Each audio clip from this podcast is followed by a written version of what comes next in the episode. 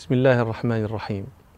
الحمد لله رب العالمين والصلاة والسلام على أشرف الأنبياء والمرسلين سيدنا محمد وعلى آله وأصحابه أجمعين. تصافى الفريقان يوم بدر والتقى الجمعان وكان لكل طائفة منهما دعوة. وقد ذكرنا فيما مضى الدعوة التي دعا بها رسول الله صلى الله عليه وسلم. ودعا أبو جهل أيضا. روى أحمد عن عبد الله بن ثعلبة بن صعير رضي الله عنه قال لما كان يوم بدر قال أبو جهل اللهم أقطعنا للرحم وآتانا بما لا يعرف فأحنه الغداة أحنه أي أهلك الحين الهلاك وتقول العرب حان الرجل إذا هلك وأحانه غيره إذا أهلكه. فقال هو اللهم أقطعنا للرحم وآتانا بما لا يعرف فأحنه الغداء أي أهلكه فكان ذلك استفتاحا. فنزل قول ربنا سبحانه إن تستفتحوا فقد جاءكم الفتح. الاستفتاح طلب النصر. يقول ربنا سبحانه إن تستفتحوا فقد جاءكم الفتح لكنه جاءكم للمسلمين ولم يجئكم لكم. ثم طلب رسول الله صلى الله عليه وسلم من أصحابه إذا رأوا قوم من بني هاشم ألا يعرضوا لهم لأنهم خرجوا مكرهين.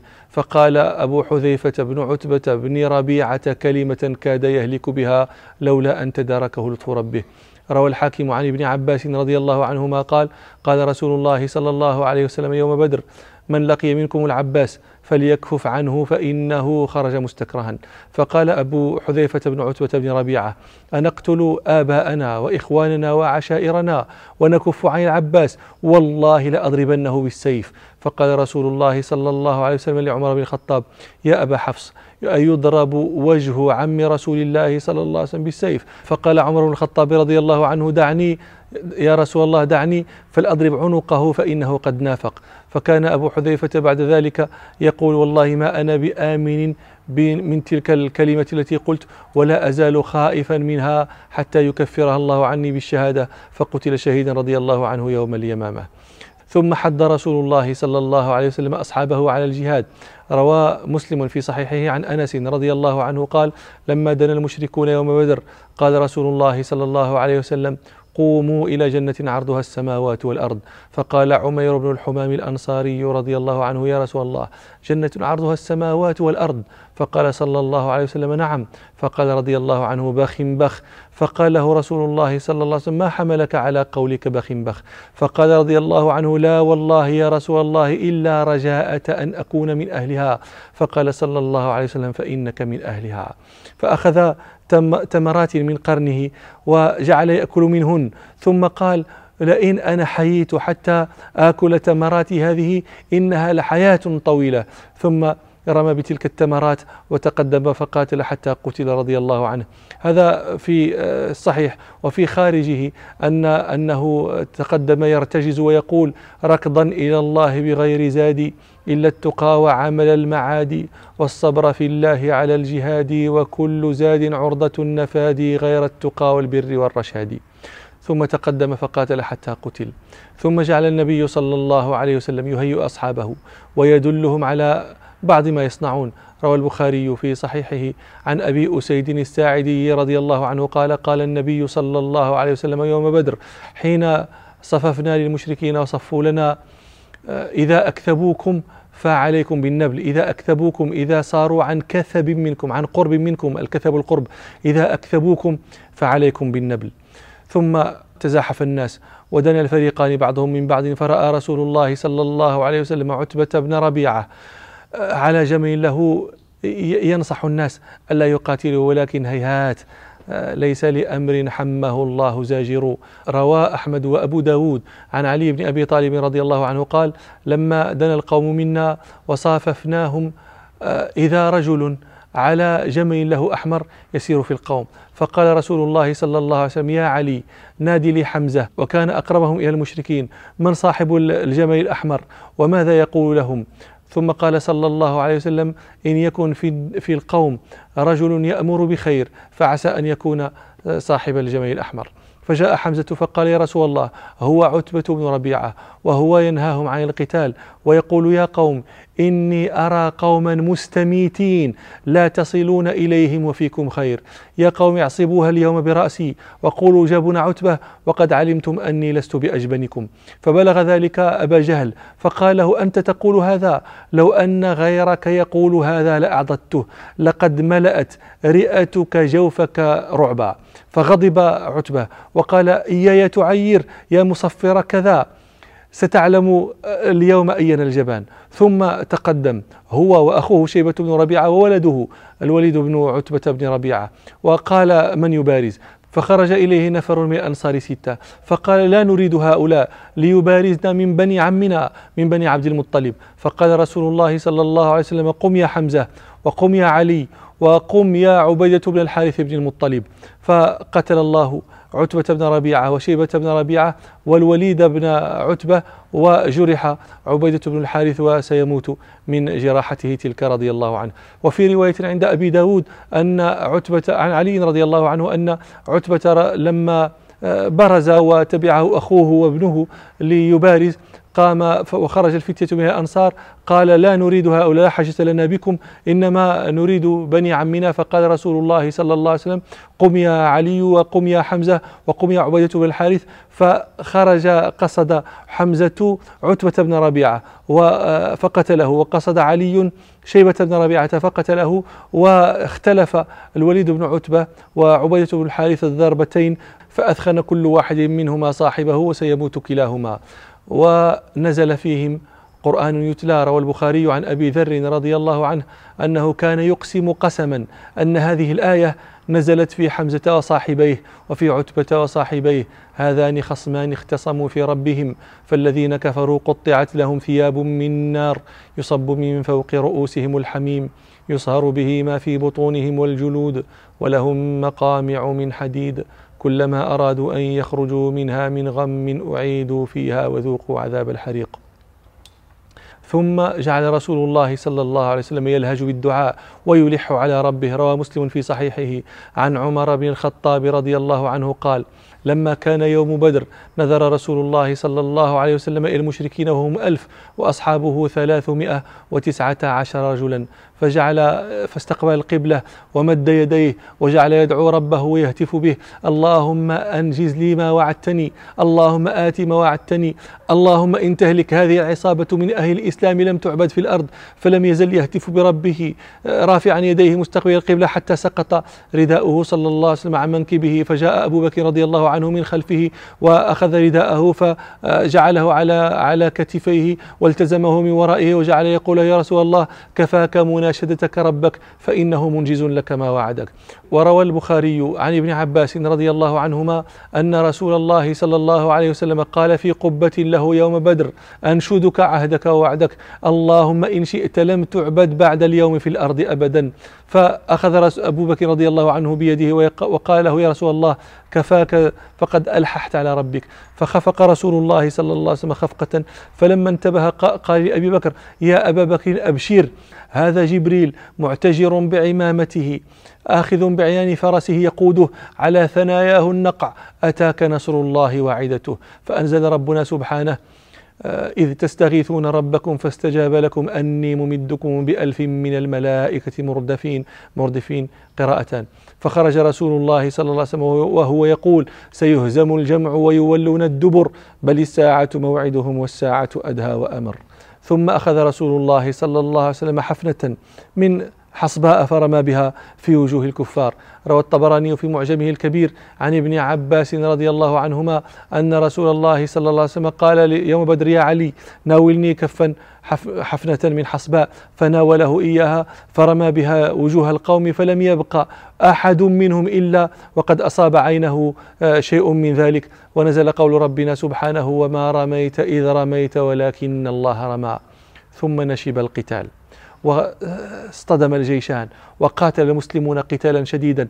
ونزل رسول الله صلى الله عليه وسلم بنفسه ساحة الوغى وقاتل صلى الله عليه وسلم بنفسه الشريفة الكريمة. وقاتل أبو بكر رضي الله عنه معه فبعد أن كان في العريش يجاهدان بالدعاء نزل ساحة الوغى فجاهد بالأبدان وقاتل رسول الله صلى الله عليه وسلم يومئذ وكان من أشد الناس بأسا.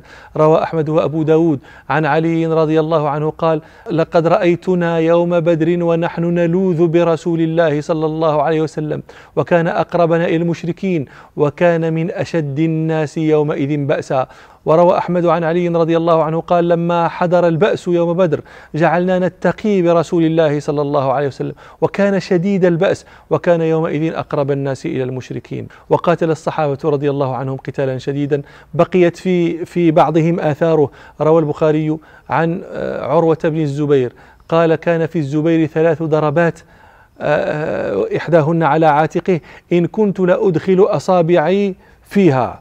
يدخل أصابعه في الضربة التي على عاتق والده. قال كانت يعني أصابته ضربتان يوم بدر وواحدة في يوم اليرموك. وروى أحمد في فضائل الصحابة عن ابن مسعود رضي الله عنه قال قاتل سعد يوم بدر قتال الفارس والراجل. وروى الحاكم في مستدركه عن عبد الرحمن بن عوف رضي الله عنه قال قال لي أمية بن خلف وأنا آخذ بيده ويد ابنه علي بن أمية. من الرجل منكم المعلم بريشة نعامة في صدره؟ فقال عبد الرحمن بن عوف ذاك حمزة بن عبد المطلب. فقال أمية ذاك الذي فعل بنا الأفاعيل. طبعا ها هنا قد يتساءل إنسان يقول أمية قرشي مكي وحمزة قرشي مكي وقد نشأ معا فكيف لا يعرفه ويسأل عنه؟ والجواب أنها أنها ساحة قتال. الموت يتراءى للناس من كل جانب ثم هم يعني آه، على رأس أحدهم المغفر وعليه السابغة البيضة وسابغة الدرع ووجهه ربما يغطى بشيء وهو في حركة مستمرة فلذلك قد لا يعرفه. قال عبد الرحمن بن عوف رضي الله عنه ذاك حمزة بن عبد المطلب. فقال أمية ذاك الذي فعل بنا الأفاعيل.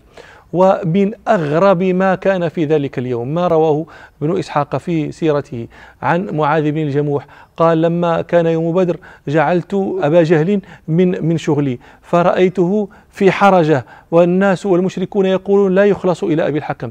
في حرجة الحرجة الشجر الملتف. جعل شبه آه، إحاطة المشركين بأبي جهل يحرسونه كالشجر الملتف الشديد الالتفاف فلما سمع هو أبو الحكم لا يخلص إليه قال فجعلته من همي فقصدته. فلما أمكنني ضربته بالسيف ضربة أطنت قدمه بنصف ساقه قطعتها. قال فضربني ابنه فضربني عكرمة ضربة على عاتقي فطرح يدي. ضربه على العاتق فطرح يده. قال فتعلقت بجلدة من جنبي اليد مطروحة متدلية وإنما يمسكها بباقي الجسم جلدة من أسفل من جنبه. قال ف فأذتني فلما أجهدني القتال عنها تمطيت عليها صعد فوق يده هذه المقطوعة. قال ثم قطعتها. هذا وهذا. سبحان الله العظيم. نسأل الله أن يقبل منهم جهادهم وأسأل الله أن يدخلنا الجنة معهم. ثم أمد ربنا سبحانه رسوله صلى الله عليه وسلم وعباده بالملائكة. ولم تقاتل الملائكة في غزوة من غزوات رسول الله صلى الله عليه وسلم إلا في غزوة بدر. روى مسلم في صحيحه عن ابن عباس رضي الله عنهما قال بينما رجل من المسلمين يشتد في أثر رجل من المشركين أمامه إذ سمع ضربة بالصوت فوقه وصوت فارس يقول أقدم حيزوم. قال فسقط ذلك المشرك. ذلك الذي كان يفر من المسلم. سقط. قال فنظر فإذا آه، قد خطم أنفه وشق وجهه كضربة الصوت وإذا قد اخضر ذلك الموضع كله. فجاء الأنصاري آه، إلى رسول الله صلى الله عليه وسلم فأخبره فقال نعم ذلك آه، مدد من السماء الثالثة. وروى الحاكم عن أبي أمامة بن سهل أنه قال قال لي أبي يا بني لقد رأيتنا يوم بدر وإن أحدنا ليشير بسيفه إلى رأس المشرك فيقع آه، رأسه عن جسده قبل أن يصل إليه. وروى أحمد عن علي بن أبي طالب رضي الله عنه قال جاء آه، رجل من الأنصار قصير بالعباس بن عبد المطلب أسيرا فقال العباس يا رسول الله والله ما هذا أسرني إنما أسرني رجل أجلح الأجلح هو الذي ذهب شعر مقدم رأسه.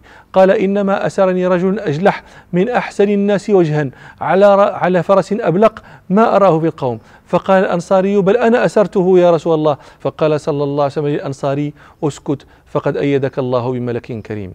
وقتل صناديد قريش ورؤوس الكفر. قتل أبو جهل.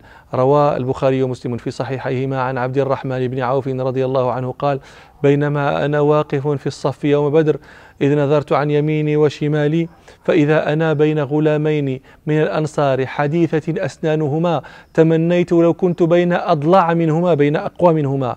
قال فلم أنشف حتى قال أحدهما يا عم هل تعرف أبا جهل؟ قلت نعم. ما حاجتك إليه يا ابن أخي؟ قال بلغني أنه يسب رسول الله صلى الله عليه وسلم والذي نفسي بيده لئن رأيته لا يفارق سوادي سواده حتى يموت الأعجل منا. قال فتعجبت لذلك هذا أبو جهل ضخم الجثة قوي وهذا شاب حديث السن. قال فغمزني الآخر والآخر هما هما أخوان. قال فغمزني الآخر فقال لي مثله. قال فرأيت أبا جهل فقلت ألا تريان هذا صاحبكم الذي تسألان عنه؟ قال فابتدراه فضرباه بسيفيهما حتى قتلاه. ثم أتيا رسول الله صلى الله عليه وسلم فذكر له ذلك فقال لهما صلى الله عليه وسلم أيكما قتله؟ فقال كل واحد منهما أنا قتلته يا رسول الله. فقال صلى الله عليه وسلم هل مسحتما سيفيكما؟ فقال لا. فنظر رسول الله صلى الله عليه وسلم إلى السيفين فقال كل كلاكما قتله. ثم بعث النبي صلى الله عليه وسلم من ينظر إلى ما صنع أبو جهل. روى البخاري ومسلم في صحيحه في صحيحهما عن ابن مسعود رضي الله عنهما قال قال رسول الله صلى الله عليه وسلم من ينظر ما صنع أبو جهل؟ قال فذهبت حتى وجدته وقد ضربه ابن عفراء حتى برد برد أي مات. قال به رمق بقي فيه بقية روح. قال فأخذت بلحيته وقلت أنت أنت أبو جهل أنت أبو جهل. فقال عدو الله وهل فوق رجل قتله قومه؟ يعني ما, ما يكون ماذا؟ لا عيب في هذا أن يقتل الرجل بيد قومه. ثم قضى. وقتل أمية بن خلف. وقصة مقتله يرويها عبد الرحمن بن عوف. وقد كان صاحبا له في الجاهلية ولقيه آه، يوم بدر هو وابنه وأراد أن يستنقذهما من القتل بأن آه، يأسرهما لكن أبى الله إلا ما أراد وأخبركم بنبأ ذلك فيما نستقبل إن شاء الله. سبحانك اللهم وبحمدك أشهد أن لا إله إلا أنت أستغفرك وأتوب إليك والحمد لله رب العالمين.